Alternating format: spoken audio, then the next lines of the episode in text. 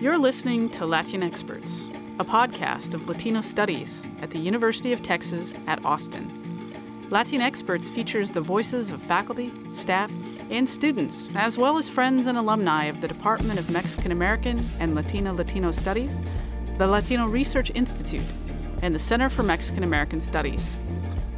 Join us for this episode of LatinXperts.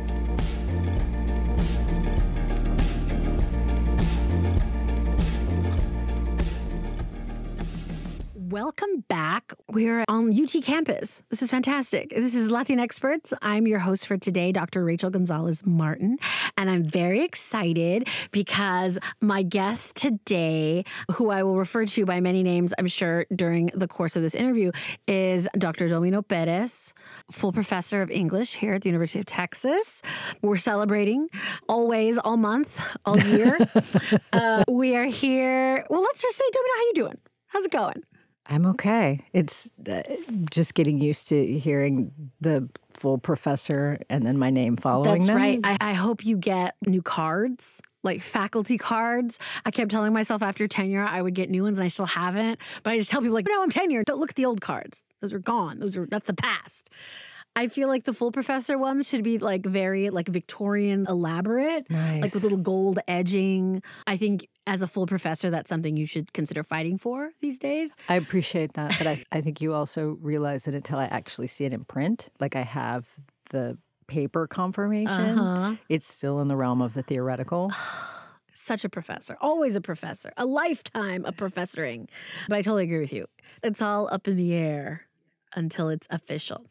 Today, luckily enough, something that is absolutely real and in the world is your new book Yes. called Fatherhood in the Borderlands A Daughter's Slow Approach. And it came out just at the end of last year with December. the University of Texas Press. So big congratulations Thank you. because. I've always been a fangirl of your first book, There Was a Woman, which was a cultural studies, literary, popular culture menagerie, really following the life of the legend of La Llorona internationally, transnationally, right, in these different creative venues. And as an undergraduate, I didn't have any resource like that. There was really no book in the area of folklore. Um, I mean, I'm a folklorist for those who haven't heard these podcasts before. I'm a folklorist, so I'm always trolling for things to replicate, scholars that have been working. And it wasn't until I found your book, and as you've heard the story many times, when I was asked to review your book when I was in graduate school, that I was like, Oh my God, I could have gone to Texas to study and not still not having a- good sense of the divide between ethnographic work and literary criticism and pop culture studies.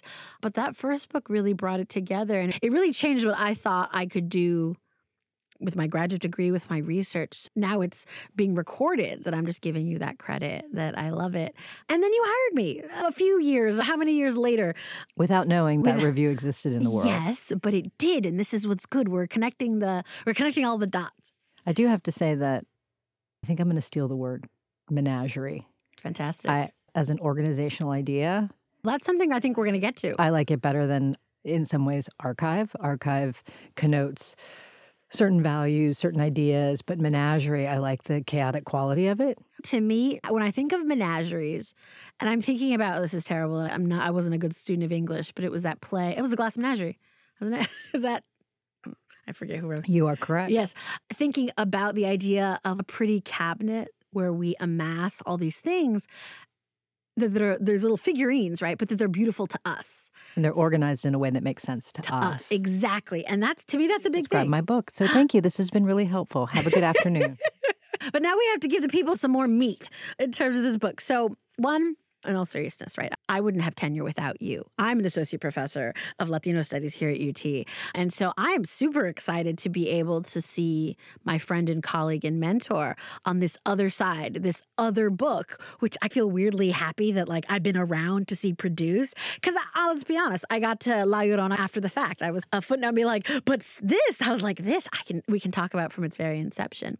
So start us off. Like, what made you want to talk about brown fathers? Yeah, that's the question that I get most often. And it, it has to do, it has everything to do with my own father and not seeing men like my father or the men in my family being represented anywhere, not in film, not in literature, not television, not pop culture.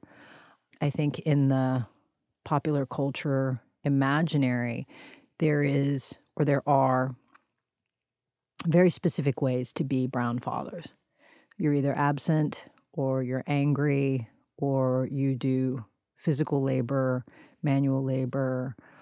The house looks a certain way, the person rules the house in a certain way. And certainly there are families that do have some correlation to some of those representations. And so I'm in no way eager to erase that experience. But what I'm trying, what I wanted to do was I wanted to broaden the eh, representational experience. And my father was a ex-military. He was in the Marines. I feel like that tells us worlds about just in general a culture of your household that would have been different from other folks. Oh gosh, yes. we were like a little platoon. That's how things function. That is how things function. There was a right way to do things and there was an incorrect way to do things. It's funny how those can overlay on dad's way of doing right. things and everyone else's. But I will say this there was an incorrect way of doing it. And if you were doing it incorrectly, it was also a time to intervene and teach the right way oh, to do things. So it wasn't just you're not doing this correctly. Here's some sort of punishment or whatever right, the case right. may be. It's no, you're doing this incorrectly. This is the correct way to do it. Pause for a second and we'll come back to this.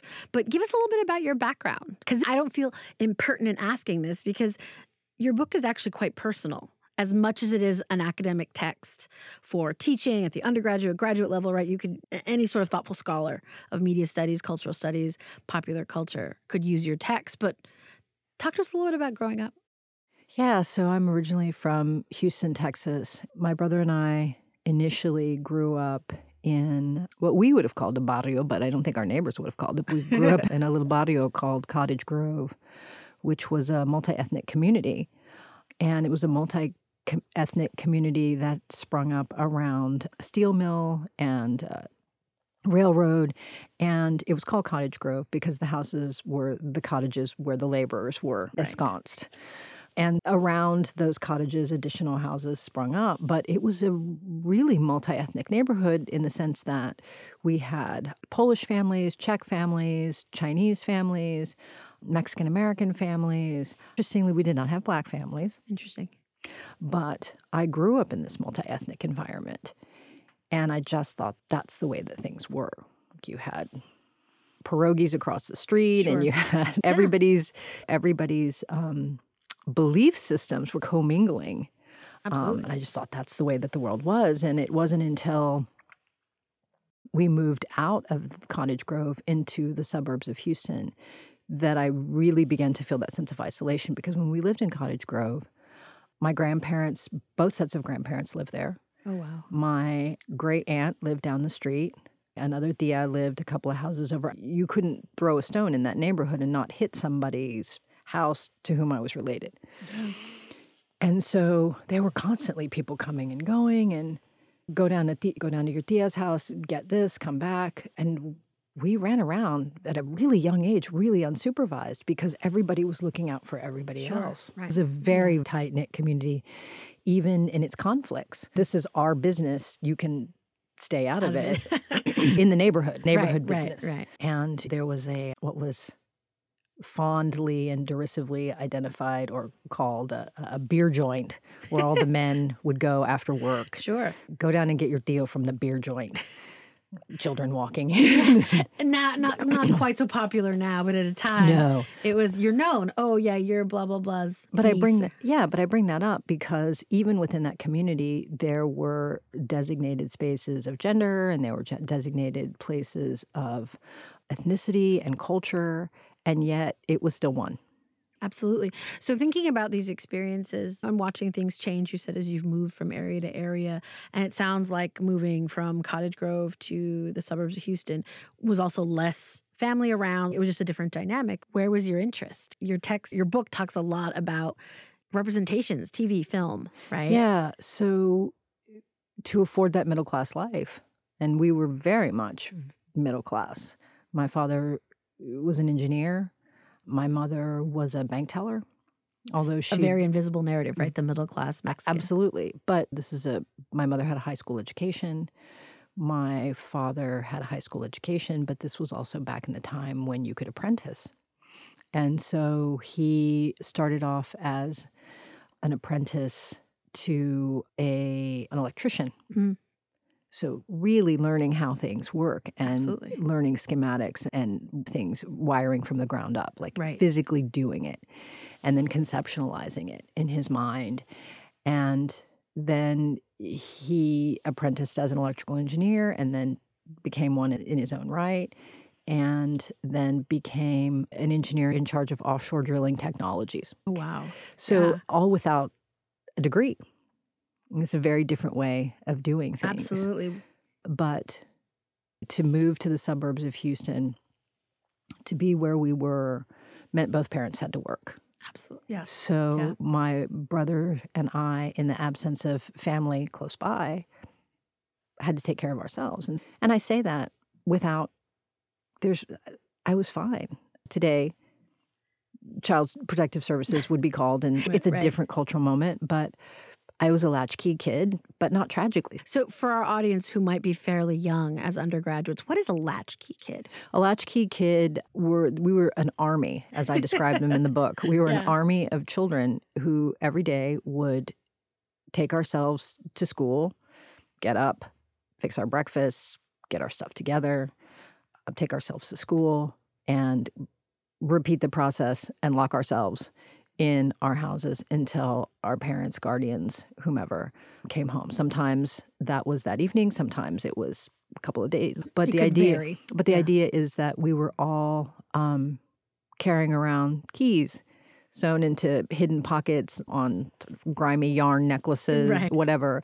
That when we closed the latch, we'd Yeah. open the latch to let ourselves out in the morning and close it when we got home, and there we would stay. So, it was a lot of early independence A as, lot, as a child slash young adult. a lot of early independence, but not without safety. If I didn't make the first phone call time, which Got to call at work. Uh, at 3.30 my mom would call at 3.30 so that was enough time for me to you know mess about a little bit Yeah. on the way home because i got out at 3 Right.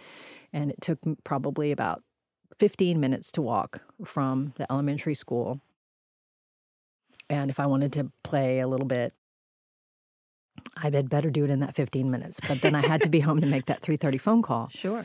then there was another phone call at four o'clock, and then there was another phone call, usually around four thirty, which was instructions on how to cook dinner, Because she would be coming home soonish to start things get every get everything ready to go. Yeah. Um, and then she didn't. The bank where she worked wasn't too far away, but she would be home by five fifteen, and my father would be home shortly after that, and dinner would be on the table. It magically happened because there was a whole a whole uh, platoon behind you. Absolutely, absolutely. And you know, it was a lot of time alone. My brother is older than I am by m- more than a few years, and so uh, it was me and whatever was on the TV after school. Summers were the same way because we had to spend so much time, or I had to spend so much time. My brother was older, and he was. He was my brother, so he was male. He could go out and He do had things different that- Right, he absolutely. Yes. He had different freedoms. Books and movies. Those were my friends. Favorite book, favorite movie? Currently, I, I know that's a cruel question to ask anyone who reads and watches as much as you do. Yeah, I think for me and anyone who reads the book, my book will know that The Empire Strikes Back will always have a special place for me. But I think my favorite movie has to be Ridley Scott's Blade Runner for the way that it just influenced so many things visually. I can watch that movie over and over again and still see something different about it. Yeah. And that's not even really getting into or engaging with the narrative of enslaved labor and doing Yeah. undesirable work and looking at the way that the main corporation in the film, the Tyrell Corporation, is housed in what looks like the Pyramid of the Sun. It's Right. just There's a lot going on. so much going on. If you haven't seen that movie, you should definitely check it out, kids and adults. Um, Yes, but Tell us a little bit about how that connects, because you know you have the films that you love, The Empire Strikes Back, thinking about these cultural representations from a certain moment that linger. Like, how do those make it into the book? What are these fathers that we're able to read about through your text? What's going on that makes them remarkable in the way that you're using them? Yeah. So my father put on a tie to go to work Hmm. every single day. I'm estranged from my father, but I can give him his flowers, that's for sure. That man could tie a double Windsor like nobody's business. That thing was impeccable. But that's that's military training, right? You do things the right way and you there's a way to do it and you do it correctly. And If you're going to bother to if do you're it, going to bother to do it, you do it correctly. right. And my uncles were also business owners. They were the owners of what was called Ono Construction in Ortiz, uh, and they were one of the first Mexican American owned construction companies to get a contract from the city of Houston. wow. And so these were very different experiences than what I was seeing. Nobody in the family was a criminal like we saw on TV. Right. Nobody was a drug dealer. Nobody was a pachuco, which didn't mean that my mom didn't hang with them when she was in high school because there's a whole story about one of her really good friends called his nickname was Killer that we'll have to save for another day. Sure. But like he was called Killer because he was a lady killer and he always dressed so well that like For sure. he could slay. He could slay. I love Yeah. it. Yeah. So the creases in his pants were no joke. Uh, but even that, even that kind of experience was you couldn't see that anywhere and I certainly didn't see it anywhere and I certainly didn't see it in the um the books and the movies that I consumed voraciously. Now, did I realize that? No. I don't think because I was books and film were an immersive and they continue to be an immersive experience for me. And it wasn't until I learned to think critically about them that I start to that I started to notice those absences and what those Sure. absences mean. And so part of that idea of where are these fathers? What are the fathers that were given outside of these kinds of familiar narratives? And they're very few, very few and far in between. And so I was interested in looking at what kind of power they did have socially, culturally, economically, racially, on a familial level. And of course, no surprise, what I found is that the fathers that were represented, the place in which they could exercise the most power was in the family. Right. And so I was actively looking for representations of fatherhood that didn't necessarily fit a kind of certain mold. And I realized as a result of this process that in this absence, or in this very small subset, I was also going to have to write my father into existence. I was going to have to fill that hole, which was very difficult for me because, as I said, this is someone to, from whom I'm estranged. And you mentioned at the beginning that the book is very personal. It is and it isn't. Mm. I didn't want to in any way pathologize my relationship with my father. It was, again, like there are things about him as an individual that I would never ever discuss and things that he and I would never ever see eye to eye on. But there are also things that he gave me that Mhm. helped to that helped me to see the world the way that I do and I have to acknowledge that. So from my father, my father gave me films and my mother gave me books Oh, okay. in the way that she could. So there were instances where every, it was a really special treat, but she would break up the monotony of the summer by taking me to work with her. Sure. By this time, she was working in a different bank, but two blocks away from the bank was a library. So she would take me and drop me off at the library, and there I would stay until she came and had lunch with me. And then, but I was free to roam the library, and the librarians again, different time, different time. different community. Someone who was raised by a public librarian and spent many a summer day just hanging at the library. I Right. understand what you mean. Right. But the freedom to just take any book off the shelf and just sit. And to this day, I still have that habit where I go to the library and there's a book that I'm looking for, but then I take all the other books' friends that are around it off the shelf, yeah. and there we are on the floor in the library. I want to pause for a second because I just want to say that this is something I think is really important. And I often talk about it with my undergrads, but I think it's even more powerful because let's be honest, you're a full professor of English at the University of Texas. So, this idea of understanding that you can pull through bits of your life that matter to you and bring them into this space of your work, of this intellectual endeavor, and build something with it. The idea that you would have to leave your experiences growing up in Houston to some other place that is not the university, to me, I think that's really powerful. Yeah. And I think that's for me the appeal of slow research. so, slow research is the frame for the book. It's a daughter's slow approach. I'm the one who is approaching slowly. Yes. But slow doesn't necessarily have to do with temporality or rate of speed. So, slow research is derived in large part from the slow food movement, which was started in Italy, and this idea of where does food come from? How is it grown? Is it sustainable? Is it mm-hmm. ethical? Asking questions about what it is that we put in our body and how that affects us.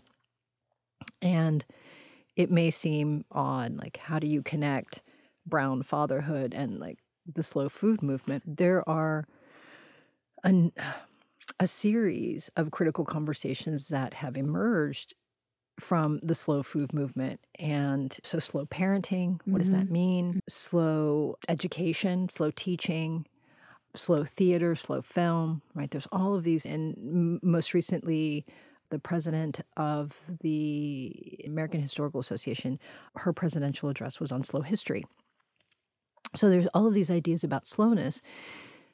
And for me, all of the reading that I was doing around slowness, it's first of all, it's still very new in some ways, mm-hmm. but it depends on where you look, and I'll get to that in right. a minute.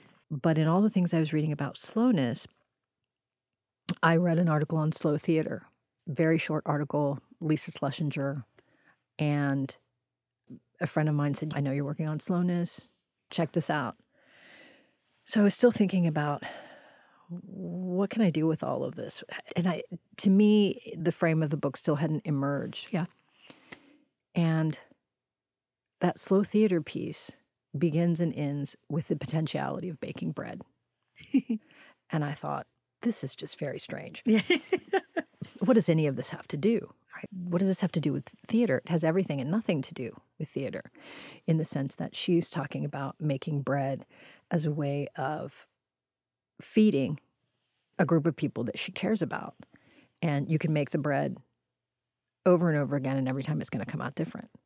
Right. But there's so much potential in that making because right. you're bringing people together. It's about thinking about the process. What did I do? Did I do something differently? Right, right. rise differently? Did I use a different starter? What all of these ideas. Absolutely, yes. But it's about where did it come from? How is it made? Again, those ideas that are tied to the slow food movement. But ultimately, what Schlesinger has us think about is what do we most need? What do we need that doesn't exist and how can we make it? And that's a really powerful statement, not just as an individual thinking about like living in the world and trying to get through, but from an academic scholarly perspective, right? As for myself, as a woman of color scholar, recently, not that recently, but recently tenured, right? Thinking about how to survive in this place, how to do work that you're proud of, work that you can say is thoughtful and critical and mindful of all manner of community and social tenets that you'd like to keep in mind. And then not necessarily feeling like there's getting to this idea of pace, right? That there's always time for that kind of work or that kind of work is always valued. So I wonder if you might poke a little bit and let us in on this idea of why isn't everyone trying to do slow scholarship?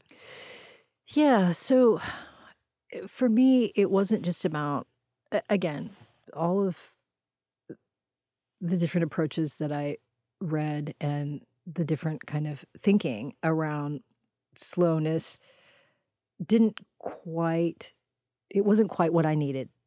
So if Schlesinger is telling us to think about what we need, and there were some useful things in slow foods and slow methodologies. So I thought, okay, what if I take the central ideas to slow food and I apply them to my scholarship? If I apply right. them to this question of like, where does it come from? First idea, where does it come from? It comes from a very personal place. My research and most research doesn't just manifest. Right? Absolutely. it comes from that. a place. However, in the academy, where it comes from is not necessarily as important or important at all as the output. Absolutely. And there was a complete disconnect between where does it come from we don't care where it came from. We want to know that it's out in the world and, and, people are citing it. Absolutely. So that to me became an important tenet, which is why the personal narrative exists in each of the three sections. Explain to us how your book is a little bit different in terms of form, because one thing that I noticed right away, and even when you and I have been able to speak about your goals for what the book was going to be and how it might look, is that you have your book divided into these sections that within those sections, there's three factors in each section. And one of those is a personal narrative. And I've never seen that kind of writing except in what people might call like experimental ethnography, where ethnographers working in the field are bringing in field notes, field narratives in, in, in between spaces as a way, right, of sharing authorial position. But you introduce personal narratives in each of the units that you offer. Talk to us about this, like the genre that you're working in, because this doesn't look like a typical cultural studies, literary criticism kind of text. Yeah, so that goes back to the exact question that you asked previously and you know what I was saying where does it come from? My father gave me film. My mother gave me books. What I realized in looking at that central that first question, where does it come from? Where does my work come from? I write primarily about literature, I write primarily about film.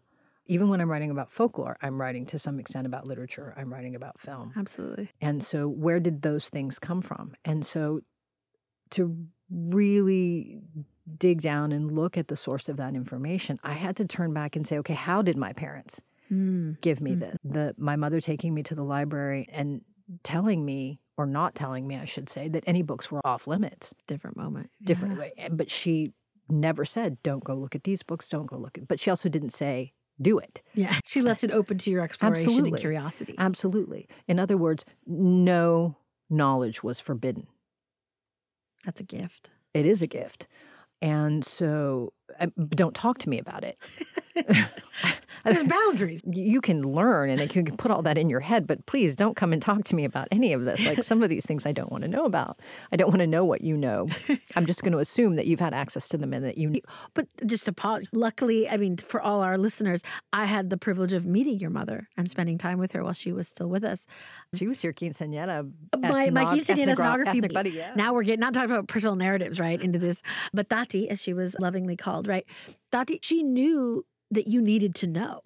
She understood. It's like very much forward thinking.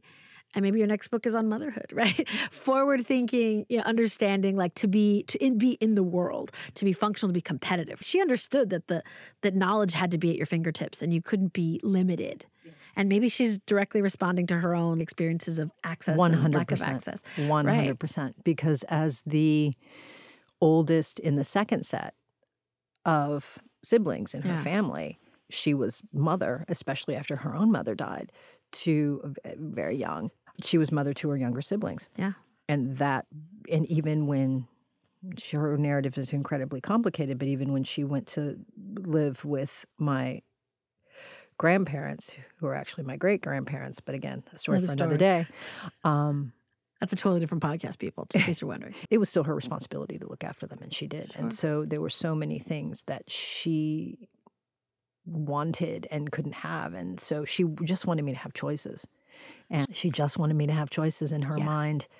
To have choices, you had to have knowledge, you had to have education. So She was a fabulous woman, wasn't she? she was pretty amazing. She was pretty amazing, but she was also a mother and she was also a Latina mother and all that comes with that. So Sure. I'm just going to put that in there. No, for sure, for sure. Again, another Um, podcast. Another podcast. But let's swing back to fathers because I want us to think. I'd love to understand a little more about this the personal narrative that you were referencing. This idea of in writing yourself into these. So again, this idea of where does it come from? And my mother gave me books and my father gave me film. And when I say my father gave me film, again, same kind of thing with the library. When cable arrived at our doorstep, Yes. that was a game changer because otherwise I was just watching whatever was coming on in the million dollar movie, which came on after General Hospital at three o'clock. And I would watch schlocky movies, and they were fantastic. That was a huge part of my education, too. And I'm super grateful for the Sinbad and the stop motion and all of those sorts of horrible third tier B movies, But B, again, C, not D. filtering your knowledge. Not were filtering my knowledge. and then like cable like movie channel and Oh, show like goodness, that yeah. was crazy and just the amount of information coming at me. Um, but it was a way to keep me at the house. That's right. We're going full scale back to Latchkey Kid. Back you to know, the Latchkey safety, Kid. Right. Absolutely. world. If I'm going to be there, at least, you know, I'll have, have, have something to do. I'll have something to you- do. Yeah. But for me, the game changer was when Star Wars came out, the first film, huge phenomenon, cultural phenomenon. It's so bizarre to think that I got to see that, like at its in, at the beginning, like of all where we are now. The like, original. absolutely yeah. right. I think, but that's hugely important. I hope to that there's enough time for me to to at least make this point. But like to go from the all white world of Star Wars to the Mandalorian Oh yeah. that where you have this like amazing brown father.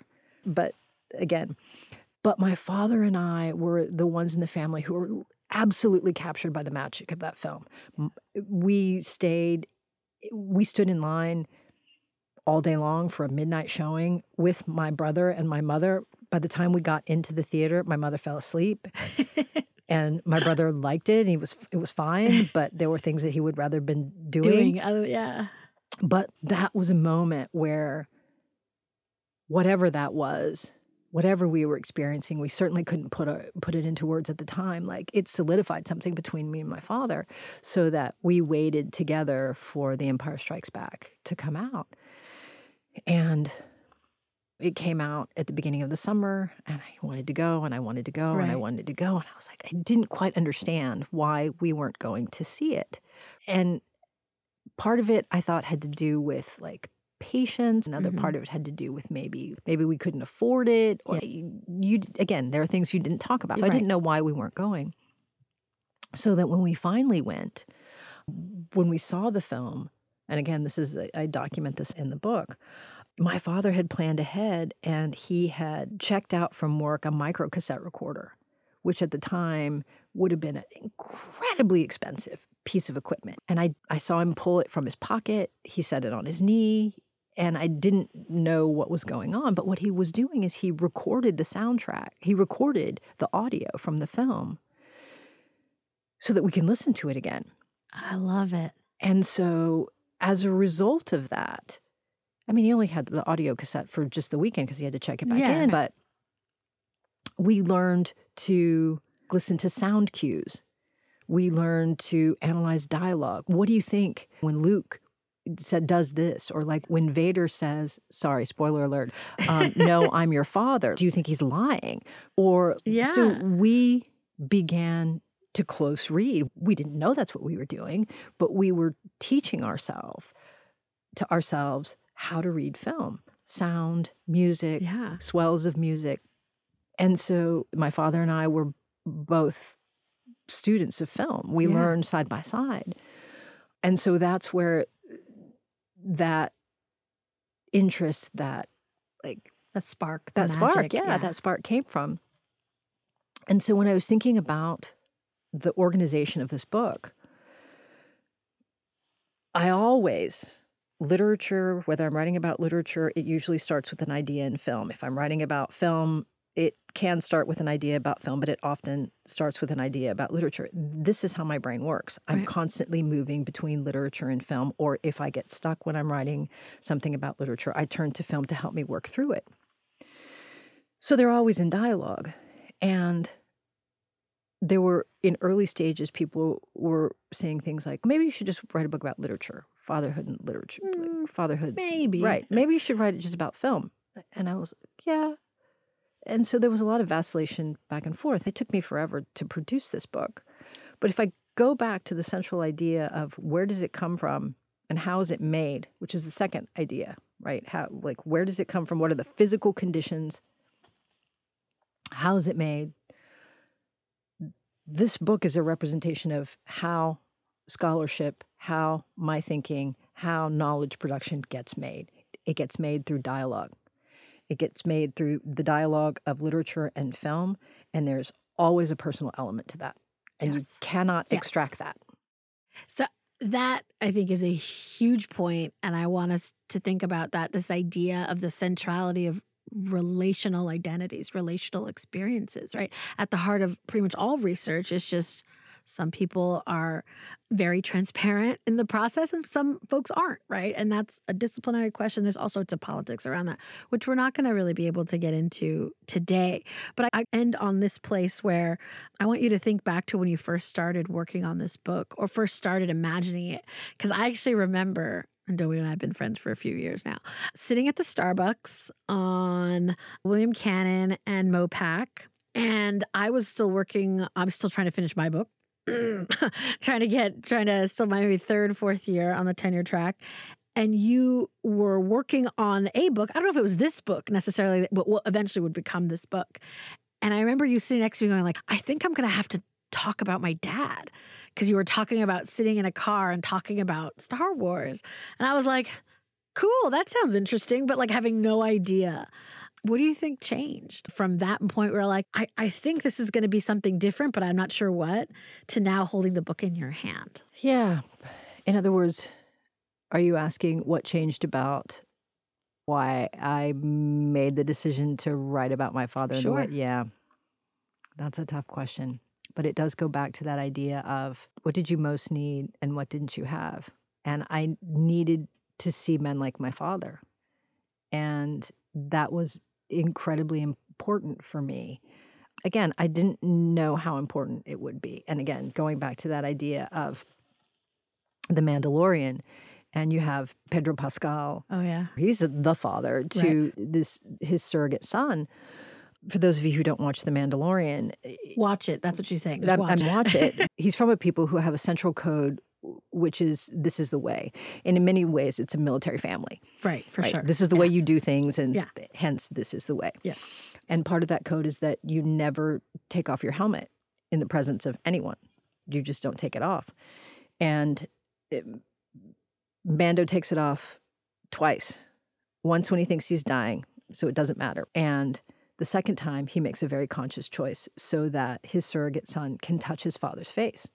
Yes. And that moment is so incredibly powerful because here is a figure who's a hero. There's a whole show that's built around him. Here's somebody who sets aside this code because he says, This relationship with my child is more important and that code and that he lives by that's his family and he sets yeah. beside he sets all of that aside right and there's a whole generation of kids kids like me and kids not like me who get to see this caring father who nurtures who's you know stoic but also incredibly like funny in his own way and sure. like tender and those are things that I never ever had but I knew they existed because those were elements of my father. For all of his many problems, I had a really great father. My brother had the same father, and his experience was completely different. This was, becomes very much a personal narrative in and of itself, right? It that does. It does. And so if you're looking for something that doesn't exist, you have to write it into existence, even if you're going to critique it. Absolutely. And Domino, on that note, we are out of time. Fantastic. But thank, thank you, you, so much for coming on LatinXperts. And a reminder again to our folks listening the book is Fatherhood in the Borderlands A Daughter's Slow Approach by full professor uh, Domino Rene Perez. You can find it at UT Press. You can find it on, don't go to Amazon, but you can find it on Amazon, Barnes and Noble, your small bookstore. Thank you so much. Thank you for sharing. Thank you. The spark with you and your dad in text for all of us. Thank you it's for inviting me. It's been a pleasure. Absolutely. Hi, all. This is Ashley Nava Monteros, the Communications Associate at Latino Studies. Thank you for listening to this week's episode. Make sure to check out the Latino Studies Instagram page. Follow us at Latino Studies UT to keep the conversation going.